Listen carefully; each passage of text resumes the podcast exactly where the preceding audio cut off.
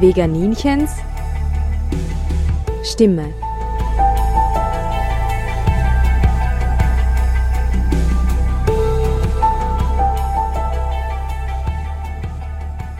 Hallo Welt, hier spricht das Veganinchen. Heute habe ich wieder eine geballte Ladung Naturwissen für euch und zwar für alle Pilzfreunde.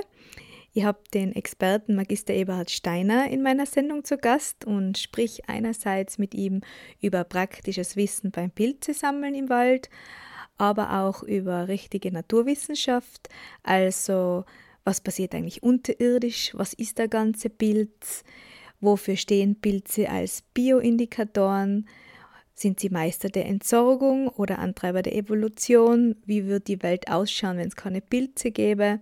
Pilze im Haushalt, Schimmel, Pilze im Wald, Pilze im Getreide, Flechten, Lamellen, Tintlinge, Pilze beim Ötzi, LSD und so weiter. Eine spannende, pilzige Sendung, deren Wissenssporen sich gerne ausbreiten dürfen. Lieber Eberhard, bitte stell dich kurz den Menschen vor den Radiogeräten, den Computern oder den Handys vor. Also ich bin der Eberhard, bin Biologe in Innsbruck. Ich habe während meines Studiums mich auf die Pilzkunde dann spezialisiert schlussendlich und begleite in diesem Thema mittlerweile naturinteressierte Leute. Und was ist für dich persönlich das Faszinierende an Pilzen seit jeher? Seit jeher. Angefangen hat das Ganze mit dem Pilzsammeln mit meinen Eltern. Also wir haben zwar nichts gefunden, aber an das Erlebnis erinnere ich mich heute noch. Und da muss was hängen geblieben sein. Ich habe dann irgendwann den Chat, also das Buch eines bekannten italienischen Pilzkundlers im Bücherregal der Eltern gefunden. Und ich glaube, das war der Start, weil da drinnen ist irgendwas über Mykologie gestanden und im Studium habe ich mich anscheinend dann wieder daran erinnert, dass ich das einmal wehren wollte. Oder so. Was ist das Faszinierende an Pilzen für Menschen seit jeher? Gott, das war für mich und wahrscheinlich für die anderen ist es die unglaubliche Vielfalt an Formen, an Farben. Also es gibt eigentlich fast nichts, was es nicht gibt. Wir haben da, was auch immer, Gerüche noch an. Wir haben bunteste Farben. Das ist äh, also auch ein ästhetisches Erlebnis, sich mit Pilzen zu beschäftigen. Also da kann der Tag noch so verregnet sein, wenn man die Dinge genauer anschaut. Also als naturinteressierter Mensch, dann findet man sicher was Schönes am Wegesrand. Waren die Pilze früher für die Menschen unheimlich? Ich kann mir das vorstellen, wenn sie verschiedene Farben und Gerüche haben, ist ja nicht immer sofort alles positiv besetzt. Ja, das war sicher so und das ist nach wie vor das eigentlich durch einiges hängen geblieben. Äh, die Pilze grundsätzlich tauchen sie ja dann auf, wenn man es oft nicht erwartet und genauso schnell verschwinden sie wieder. Und natürlich, wenn sich da irgendwelche Pilze, die man noch durchschneidet und noch blau verfärben, oder wenn die irgendwie so noch Aas riechen, also da gibt es einiges, diese Dinge haben dann den Namen Satanspilz und Teufelspilz und was auch immer. Also die wurden dann gleich mal in Verbindung mit Tod und Verderben gebracht. Und eben vor allem die Eigenschaft, dass man nicht vorhersehen kann, wann kommen sie, oder zumindest einmal ein bisschen die Bedingungen kennt man schon, aber in vielen Fällen lässt sich schwacher äh, vorhersagen, wann tauchen sie auf und genauso schnell sind sie wieder weg. Genauso eben mit den ganzen interessanten Formen, Farben und Gerüchen. Also früher hat man gemeint, das ist irgendwas, was aus der Erde gekommen ist und uh, man hat sich einfach nicht erklären können. Mal abgesehen vom Schwammersuchen, Pilze haben für den Menschen ja eine große Bedeutung, teilweise, wo man es gar nicht weiß. Lass uns einmal anfangen mit der Lebensmittelherstellung. Da gibt es ja zum Beispiel die Hefe. Ja, also man kann eigentlich den Kehlschrank nicht aufmachen, ohne dass man mit Pilzen zu tun hat. Oder wie du sagst, Hefe. Ich könnte, also ich könnte kein Brot backen, keine Pizza machen, kein Faschingskrapfen. Sobald ich an der Bäckerei vorbeigehe, habe ich schon was mit Pilzen zu tun. Und fahre nochmal zurück zum Kehlschrank. Also wenn ich da drinnen irgendwo ein Prosecco habe oder ein Bier oder irgendwas, die Pilze sind in der Lebensmittelherstellung ziemlich allgegenwärtig. Da gibt es viele Dinge, für die der Mensch eben die Pilze verwendet hat, um das, um ja, die Lebensmittel herzustellen oder auch äh, denen einen bestimmten Geschmack zu geben. Und auch in der Medizin. In der Medizin natürlich auch. Fluch und Segen. Also Pilze können Krankheitserreger sein aber auch äh, viele kennen ja die Geschichte der vom Fleming, der mehr zufällig in seinem Labor die, die antibiotische Wirkung von Penicillin entdeckt hat. Mittlerweile taucht auch immer wieder das Thema Heilpilze auf. Da ist die Forschung, muss man sagen, noch ziemlich am Anfang, aber es deutet einiges darauf hin, dass es viele Dinge gibt, die wir einfach noch nicht wissen. Zum Beispiel beim Ötzi der Birkenborling, das war damals schon bekannt und da ist ja jetzt in der Wissenschaft auch wieder aktuell. Was kann der eigentlich? Ja, was er eigentlich kann, man weiß, der hat äh, entzündungshemmende Stoffe drinnen. Aber ob das der Ötzi schon gewusst hat, beziehungsweise ob der gewusst hat, wie viel man da davon verwenden sollte oder könnte, um was zu bewirken, das wissen wir eben alle nicht.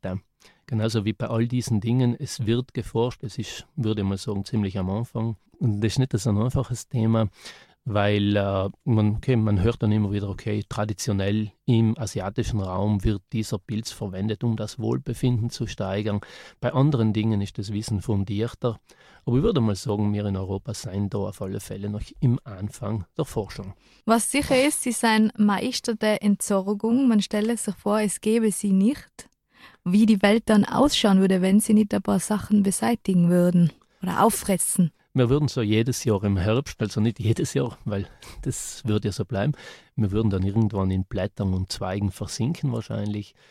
Und äh, wenn die Pilze nicht vor vielen Jahrmillionen den Abbau von Holz erfunden hätten, so quasi, dann würde die Welt wahrscheinlich auch anders ausschauen. Aber auch beim Wiederaufbau sind Sie beteiligt. Sie unterstützen ja die gesamte Vegetation. Es ist so, dass viele viele Pflanzen zusammen mit Pilzen eine Lebensgemeinschaft so quasi bilden. Also einige von uns wissen sicherlich, dass in Tirol die Waldgrenze weiter herunten wäre, wenn es nicht diese sogenannten Mykorrhiza-Pilze gäbe. Also Pilze, die jetzt wirklich zusammen mit den Wurzeln der Bäume leben. Der Baum hat seine Vorteile davon, also er hat eine bessere Wasseraufnahme, bessere Nährstoffaufnahme und die Pilze kriegen vereinfacht gesagt Zucker, die der Baum mit der Photosynthese produziert. Wenn wir vom Pilz sprechen, dann sprechen wir ja meistens vom Fruchtkörper, der was oberhalb sichtbar ist. Aber der Pilz ist ja eigentlich riesig, auch unterirdisch. Da gibt es diese Hyphen. Kannst du uns das erklären, was eigentlich der ganze Pilz ist? Ja, stimmt. Jetzt habe ich eigentlich auch schon, eigentlich hätte ich sollen anfangen damit zu sagen, dass bei uns wenn jemand von Pilzen spricht, dass eigentlich irgendein so komisches Ding aus Hut und Stiel gemeint ist, also eigentlich der Fruchtkörper. Das Lebewesen als solches, das lebt ja im Verborgenen, also entweder in der Erde oder im Holz drinnen.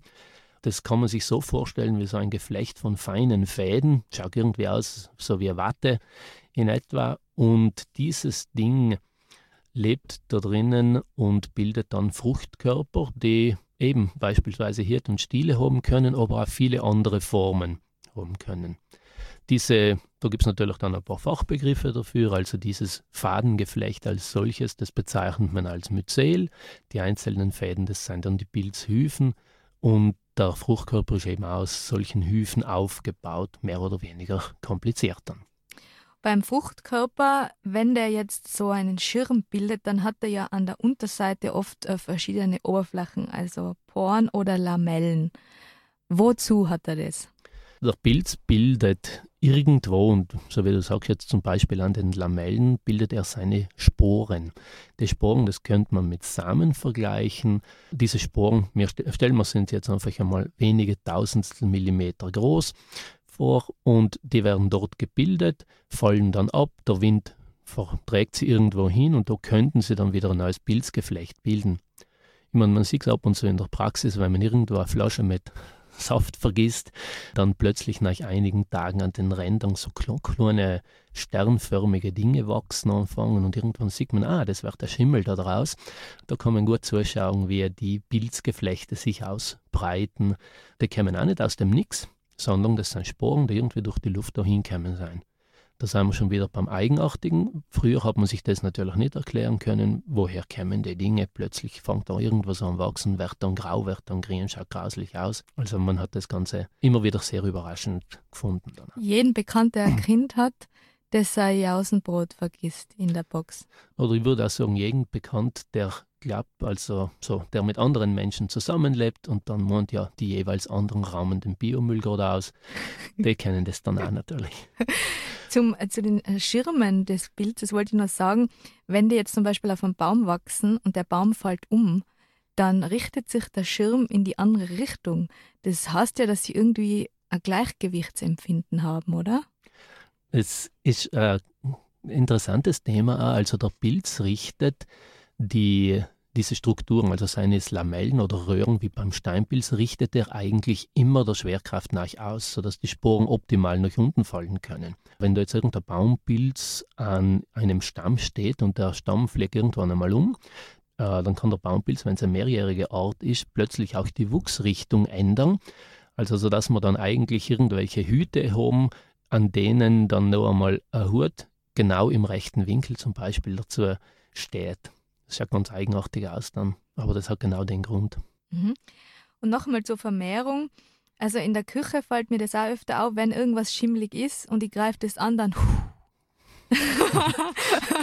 dann äh, überall. Und das passiert ja auch in der Natur. Also Boviste zum Beispiel reagieren auf Druck oder auf, wenn der Regen zum Beispiel auf sie drauf geht, dann vermehren sie ihre Sporen auch, oder? Ja, jetzt Bovisten beispielsweise, das äh, viele von uns kennen die als die Teufelstabak oder Teufelstabakpilz oder so. Kennt man irgendwie auf der Wiese, auf den Almen so runde, also rundliche Kugeln irgendwie und auf, wenn man auf denen dann draufhupft oder drauf tretet, dann raucht es nicht.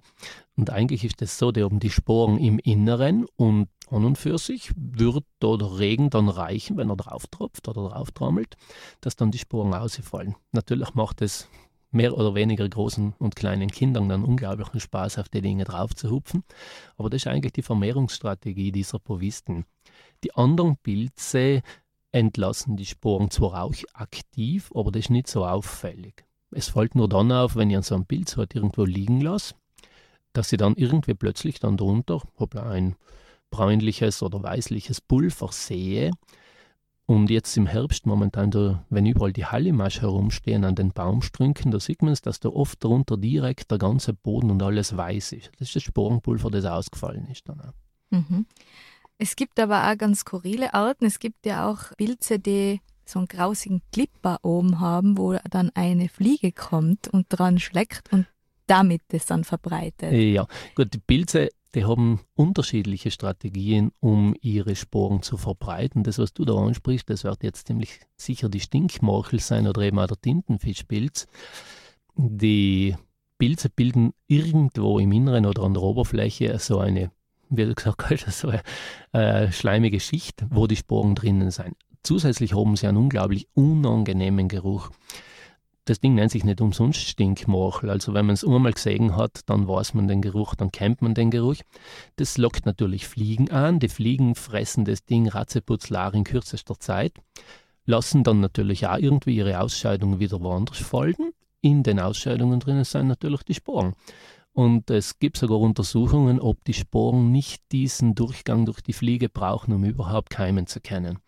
Also man sieht auch an solchen kleinen Details die unglaubliche Vielfalt an äh, Lebensweisen der Pilze selber irgendwo. Der Tintling, der macht es ja nochmal anders.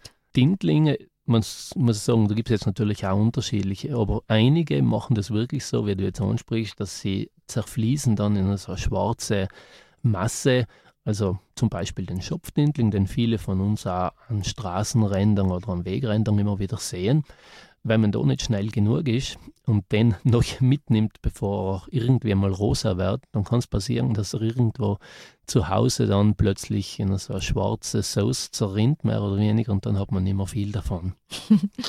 Pilze sind auch sogenannte Zeigerorganismen. Was bedeutet das? Ja, so wie bei vielen Pflanzen, wo man sagt, okay, diese Pflanze wächst nur auf Kalk oder nur auf Silikat oder an bestimmten Standorten gibt es auch standortspezifische Pilze. Äh, Problem ist oft folgendes, dass das viel weniger bekannt ist und auch beim Naturschutz viel weniger bekannt ist, als es beispielsweise die Pflanzen sind ich kann Pilze jetzt nicht schützen, indem ich sie auf eine rote Liste schreibe, sondern ich muss das so machen, dass sie jetzt irgendwie versucht, diese Lebensräume zu schützen. Also die Pilze können mir genauso wie Pflanzen Auskunft darüber geben, äh, was ist da im Untergrund, äh, wie schaut es mit Sonneneinstrahlung aus, ist das eher ein trockener Standort, ist der Standort gedüngt, hat da irgendjemand einmal seinen Grünschnitt hingeschmissen oder ist das Ganze mehr oder weniger naturbelassen. Da kann man sehr vieles herauslesen. Und welche Bedeutung haben sie dann insofern für den Naturschutz? da hätten sie eben diese Bedeutung aus meiner Sicht, dass sie auch eine Chance sind, Lebensräume zu bewerten. Irgendwie, zum Beispiel in Deutschland, da gibt es einige Leute, die ganz begeistert sind von den Saftlingswiesen. Also das sind magere Wiesen, die höchstens von Pferden oder, oder Rindern ab und zu mal gedüngt werden und wo eine riesengroße Artenvielfalt an Saftlingen stehen. Das sind Pilze, die irgendwie, ich vergleiche es immer mit den Glasfiguren aus Murano, also die schauen irgendwie in leuchtendsten Farben, leuchtendes Orange, leuchtendes Gelb, also teilweise so, dass man glaubt, das gibt es gar nicht. Und das in einer wirklich wunderbaren Artenvielfalt. Und das, sobald dann diese Wiese dann intensiver bewirtschaftet wird, verschwinden sie und dann nicht mehr gesehen. Welche Tiere leben von Pilzen? Jetzt wollen wir mal den Menschen außen vor lassen. Dann gibt es bei uns, da wir Publikation gesehen, bei uns in Mitteleuropa jetzt einmal gibt es in etwa 400 Käferarten, die irgendwann einmal was mit Pilzen zu tun haben. Die können dann als Käferlarve oder auch jetzt als ausgewachsenes Tier davon leben. Dann gibt es natürlich Mäuse, dann gibt es Wildschweine, dann gibt es Eichhörnchen, dann gibt es Pilzmücken, Pilzfliegen. Also da gibt es wirklich einiges, was da dann noch interessiert ist. Und in Pilzen lebt da auch irgendwas? Das habe ich jetzt gerade gar nicht unterschieden. Also im Prinzip, ob die jetzt draußen knabbern, so wie die Schnecke, oder ob die drinnen leben, wie irgendwelche Käfer, die sich dort entwickeln, oder auch die Maden von irgendwelchen Pilzmücken, Pilzfliegen, das habe ich jetzt gar nicht unterschieden. Gibt es bei Tieren auch sowas wie bei uns Pilzvergiftungen? Es gibt Berichte von Pilzvergiftungen bei Hunden, also Knollenblätterpilzvergiftungen auch bei Hunden, wobei ich jetzt nicht ganz genau weiß, wie das zugeht, dass da der Hund den Knollenblätterpilz kriegt. Jetzt würden mich noch die Sensationen interessieren und zwar Pilze in Eiseskälte und extremer Hitze. Weißt du da, welche die ganz besondere Überlebenskünstler sind? Ja gut, es gibt natürlich auch Pilze in extremen Standorten. Also beispielsweise gibt es da den Spaltblättling, der bei extremer Trockenheit leben kann. Der faltet dann die Lamellen, die gespalten sein, so zu, also zum Hut herauf. Ist jetzt schwierig natürlich ohne Bild, das jemandem so zu erklären. Es gibt auch andere Pilze, die an Kälte etwas besser angepasst sind. Jetzt denken wir mal ganz einfach bei uns da, sobald jetzt, äh, ich meine, früher im Sommer zum Beispiel, da hat es ja teilweise über 30 Grad gehabt, längere Zeiten. Plötzlich vor einigen Wochen hat es wieder angefangen mehr zu regnen. Vor einigen Wochen waren jetzt dann auch die Wälder voller Steinpilze da bei uns, da, obwohl sich das dann irgendwie fast niemand mehr erwartet hätte. Also das heißt, das Pilzgeflecht hat sich an die Dinge angepasst gehabt oder ist irgendwie mit dem zurechtgekommen. Wenn dann irgendwann einmal der erste Frost kommen wird, dann wird es mit den meisten Pilzen vorbei sein. Aber es gibt auch einige, auch bei uns in Innsbruck, die im ganzen Winter zu finden sind. Zum Beispiel Samtfußrüblinge, wenn man dann innen entlang spaziert, findet man auch immer wieder. So ein kleines braunes Schwammel mit einem schwarzen Stiel, der jetzt wirklich ausschaut, als wenn er so ein kleines Pelzel hat, also samtiger Fuß. Mhm. Hat. Also gibt es auch bei uns da. Ansonsten natürlich gibt es auch viele kleine Pilze, also jetzt man unterscheidet da ja ein bisschen die Großpilze, also Dinge, die deren Fruchtkörper mit freiem Auge zu sehen sein. Und dann gibt es die ganzen kleinen Dinge, die andere als vielleicht als Schimmel bezeichnen täten. Da gibt es in der Erde natürlich auch bis hinauf ins Gebirge gibt unglaublich viele Arten, vieles, das nicht bekannt ist, vieles, das auch auf diese Lebensräume spezialisiert ist. Und zum Beispiel haben wir da im Gletschervorfeld im Roten Mostol drinnen auch einige Pilzarten gefunden, die man weiter herunten halt nicht finden würde. Hm, gibt es einen Pilz, der mehrere Jahre da steht, wo er steht? Also es gibt äh, die Pilzgeflecht, also das Pilzgeflecht als solches ist ja mehrjährig. Also mhm. äh, das war's, das wissen viele, also dass sie seit fünf Jahren, zehn Jahren, 30 Jahren auf dieselbe Stelle gehen, um die Pfifferlinge zu suchen oder die Steinpilze. Jetzt Pilzfruchtkörper, die mehrjährig sind, gibt es auch. Das sind meistens dann diese holzbewohnenden Pilze, so wie Zunderschwamm, der halt dort steht, solange die alte, geschwächte Buche noch steht und dann fällt rum. Oder die Fichtenbohrlinge, also das sind die Pilze, die man oft eben auch im Gasthaus sieht, wo dann das ausgestopfte Achkatzel drauf oben ist. Das sind an und für sich mehrjährig. Ansonsten Champignons und Parasol und das alles, die verschwinden relativ schnell dann wieder. Mhm. Wenn ich ein Pilz wäre, wo würde ich dann wachsen? Also du würdest irgendwo wachsen, wo ja, wo es einmal Nährstoffe gibt, wo es feucht und nass ist. Also du würdest über den Regen freuen. Der frühere Sommer war grausen für dich gewesen. Du würdest es auch ganz gerne ein bisschen warm haben, also es müsste Temperatur und Nährstoffe müssten passen grundsätzlich und auch die Luftfeuchtigkeit. Wie gesagt, eben, es müsste ein bisschen geregnet haben. Dann hättest du eigentlich alles, was du brauchst. Sonne nicht unbedingt, Licht auch nicht unbedingt. Da hättest du den Vorteil, dass du eigentlich überall auf der Welt diese Bedingungen finden könntest, aber je nachdem, was du für eine Pilzart bist. Also nicht nur im Wald, sondern auch in Häusern, wo auch immer. Ich würde in Moos unter einem Baum bei einem Bachele würde ich wachsen. Das klingt sympathisch, das machen auch viele Pilze. Eberhard, Pilze sind ein komplexes und schwieriges Thema und die Unterscheidung gar nicht so einfach. Warum ist es so? Ja, das ist äh, so wie bei vielen Dingen in der Natur, dass wir leider nicht so einfache Schubladen präsentiert bekommen. Und äh, auf der anderen Seite eben das Problem, was heißt das Problem? Also der Mensch versucht immer komplexe Dinge einfach zu lösen. Und ich sage das immer bei den Pilzwanderungen, äh, wenn mich jemand fragt, ja, der ist gelb, ist der Goldröhrling, oder ah, der wäre blau, ist er giftig, oder boah, der ist grün, der schaut giftig aus, dass das so einfach nicht ist. Wir können keine Lebewesen voneinander unterscheiden auf der Art, wie es hat Haar, also ist eine Katz, oder es ist grün, also ist eine Tanne. Und bei den Pilzen geht es eben auch nicht.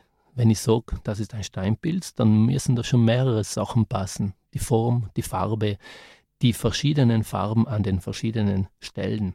Und so haben sich die Pilzkundler so wie in allen Disziplinen der Biologie, haben sich natürlich auch Gedanken gemacht, was sind Merkmale, um die Arten gut unterscheiden zu können und was sind die weniger wichtigen.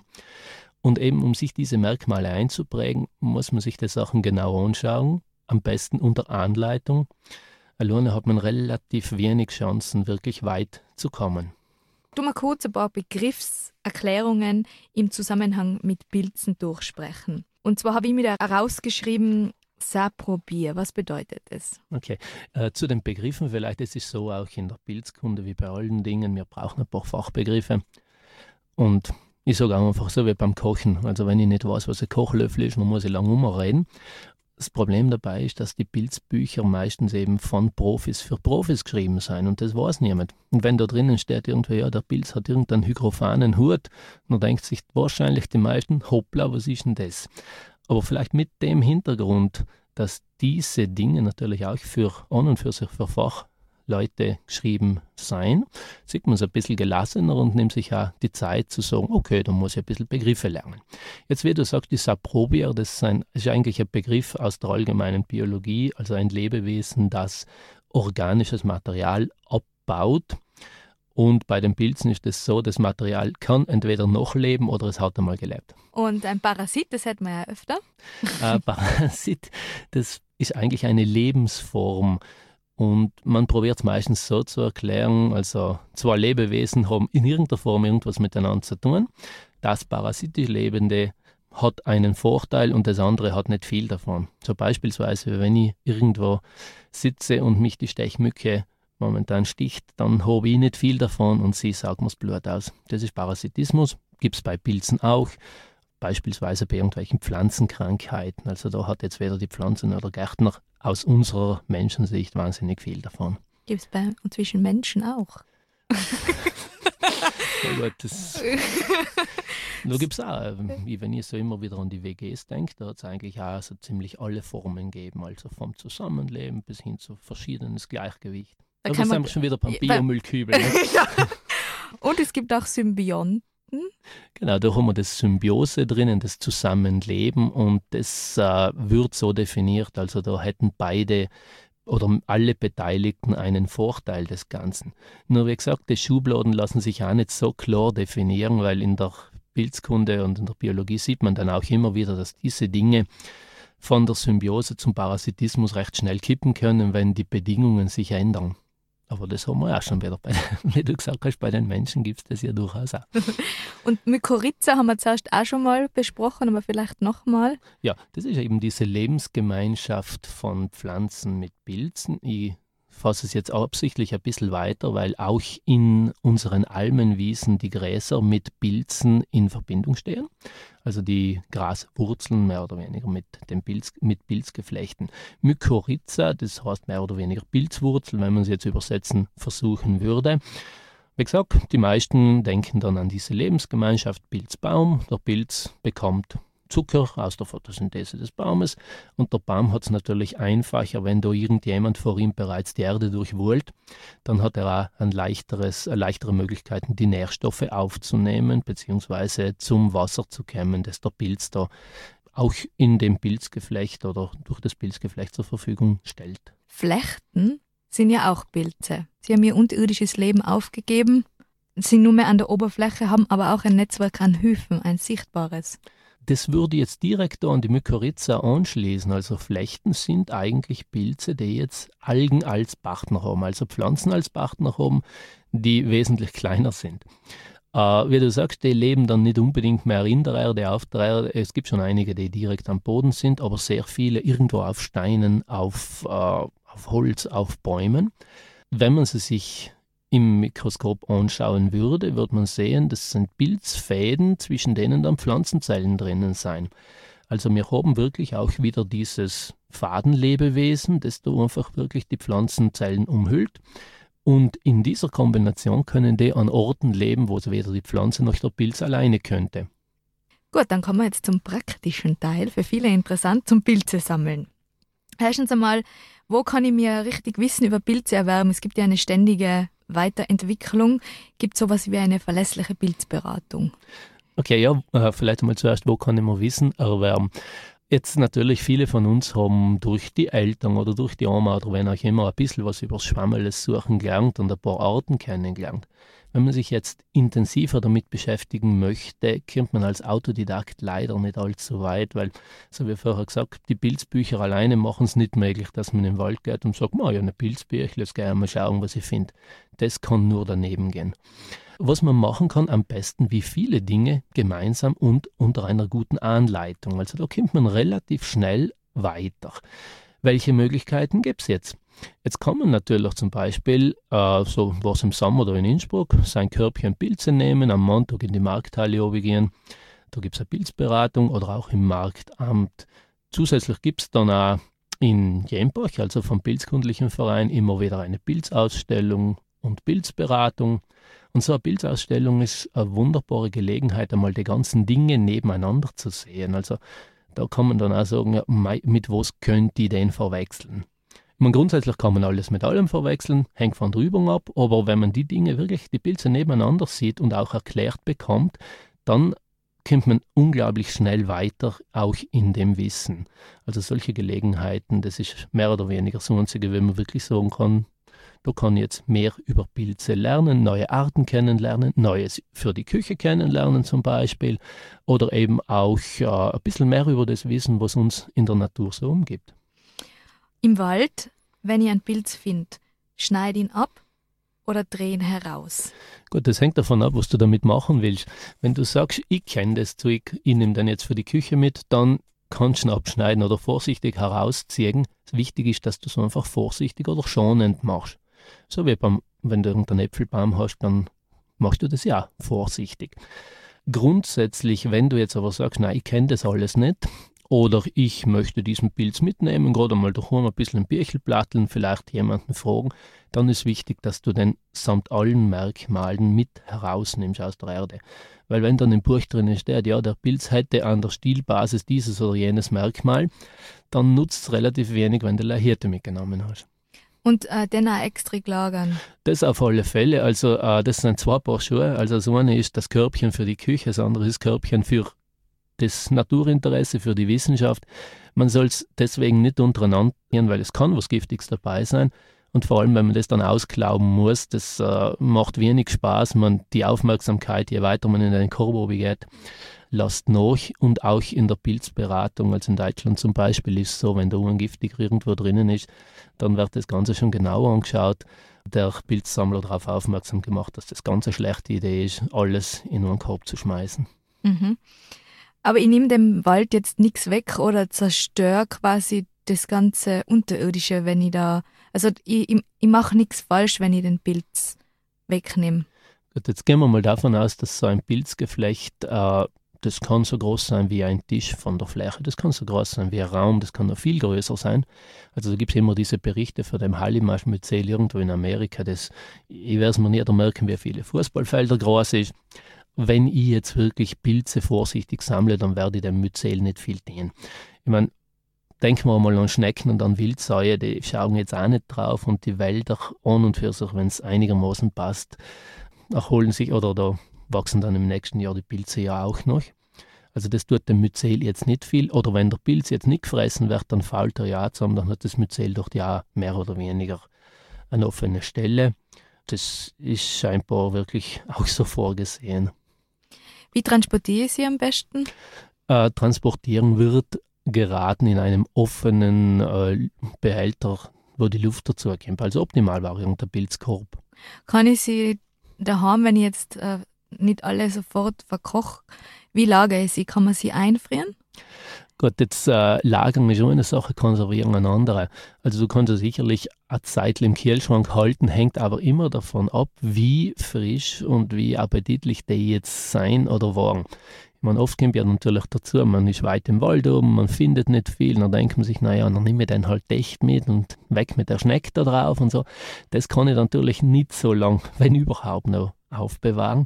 Während wenn ich jetzt wirklich frische Pilze habe, die eigentlich wirklich in einem guten Zustand sind, dann ja, da muss ich selber ein bisschen Gefühl dafür entwickeln, aber viel mehr als zwei, drei Tage würde ich es nie probieren, weil die zersetzen sich ja relativ schnell.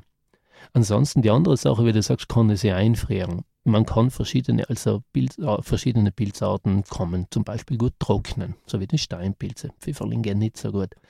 Äh, andere man einfrieren oder man macht bereits das Pilzgericht und friert das dann ein. Also die Pfifferlingknädel kannst du einfrieren dann im Fall. Mhm. Warum darf man keine Pilze roh essen? Gilt das zum Beispiel auch für die Champignons aus dem Supermarkt? Mhm. Gute Frage. Äh, sehr viele Pilze haben die Eigenschaft, dass sie äh, Unverträglichkeiten hervorrufen. Also es gibt Leute, die Pilze grundsätzlich nicht so vertragen.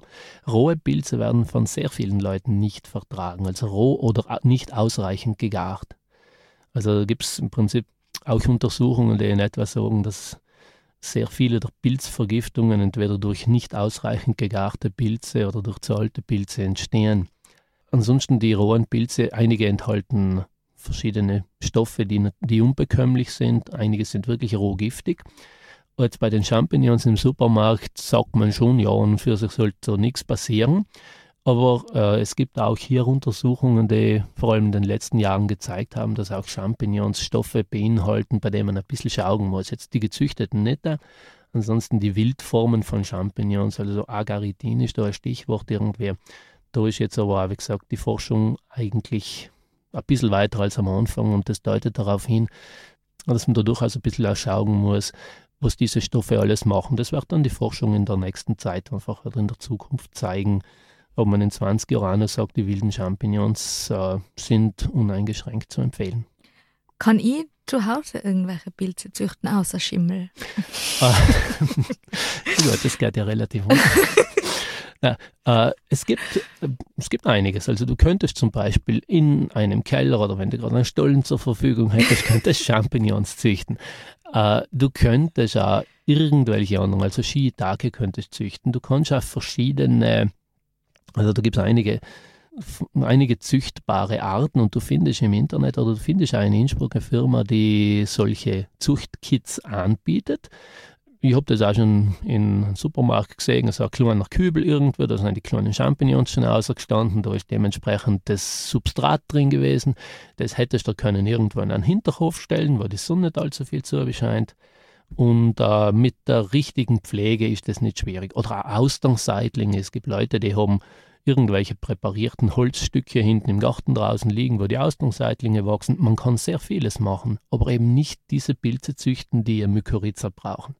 Also Steinbildpfifferling wird nicht gelingen. Die brauchen den Baumpartner. Da musst du schon hinterm Haus einen Wald haben, wenn du das machen möchtest. Und wie viel ist jetzt tatsächlich erlaubt aus dem Wald? Wie viel darf ich mitnehmen? Das ist auch immer wieder die Diskussion. Also bei uns ist es, du kannst zwei Kilo pro Person kannst mitnehmen an Pilzen. In Deutschland ist es so definiert, dass für den Eigenbedarf kann man Pilze mitnehmen. Okay, das kann man ja auslegen, wie man möchte. Wird dann auch ein bisschen unterschiedlich interpretiert. Jetzt nehmen wir mal an, es ist passiert. Ich habe jetzt tatsächlich eine wilde Pilzvergiftung. Was mache ich dann? Wo rufe ich an?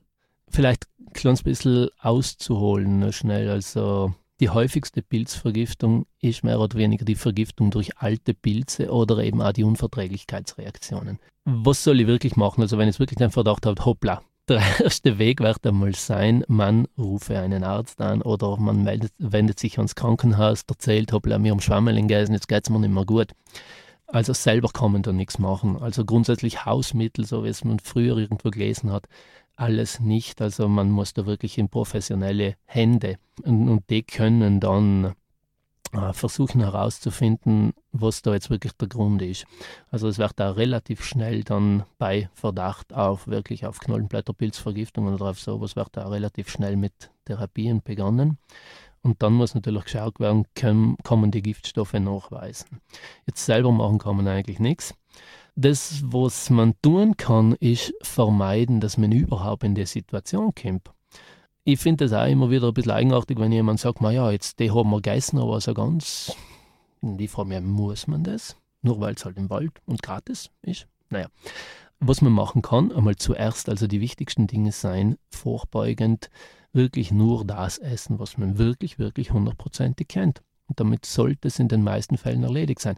Oder wie gesagt, ein bisschen aufpassen. Immer beim Gemüse schaut da jeder irgendwie, hat das Ding eine Macke, ist es ein bisschen schimmelig, ist sonst was. Bei den Pilzen schaltet da irgendein Schalter um.